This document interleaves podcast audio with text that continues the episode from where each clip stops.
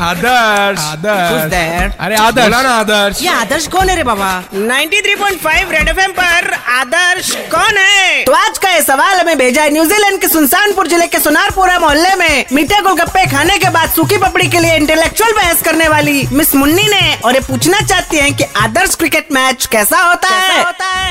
जो मैदान के अंदर खिलाड़ियों द्वारा नहीं, मैदान के बाहर बड़े खिलाड़ियों द्वारा खेला जाए, वो होता है आदर्श क्रिकेट मैच, जिसमें टीम के हारने पर लोगों के दिल से ज़्यादा टीवी टूटते नज़र आए। वो होता है आदर्श क्रिकेट मैच, जिसमें प्लेयर्स अपने हाथ पैर का इस्तेमाल कम और ज़ुबान का इस्तेमाल ज़्यादा करें। वो होता है आदर्श क्रिकेट मैच। अच्छा टीटू, मेरे व्यक्तिगत सवालों के जखीरे में से एक सवाल था मेरा। ये बता अनिल कपूर सोनम कपूर के पापा का क्या है? क्या कुछ भी सवाल पूछता है अनिल कपूर ही तो सोनम कपूर के पापा क्या क्या कहना चाह रहा है? इसलिए कहता हूँ ध्यान से सुना करो। मैंने सवाल क्या पूछा था? अनिल कपूर सोनम कपूर के पापा का क्या है? तो अनिल कपूर सोनम कपूर के पापा का नाम है भाई। अच्छा अर्चना पूरन सिंह की मिमिक्री करके दिखाऊँ क्या? नहीं।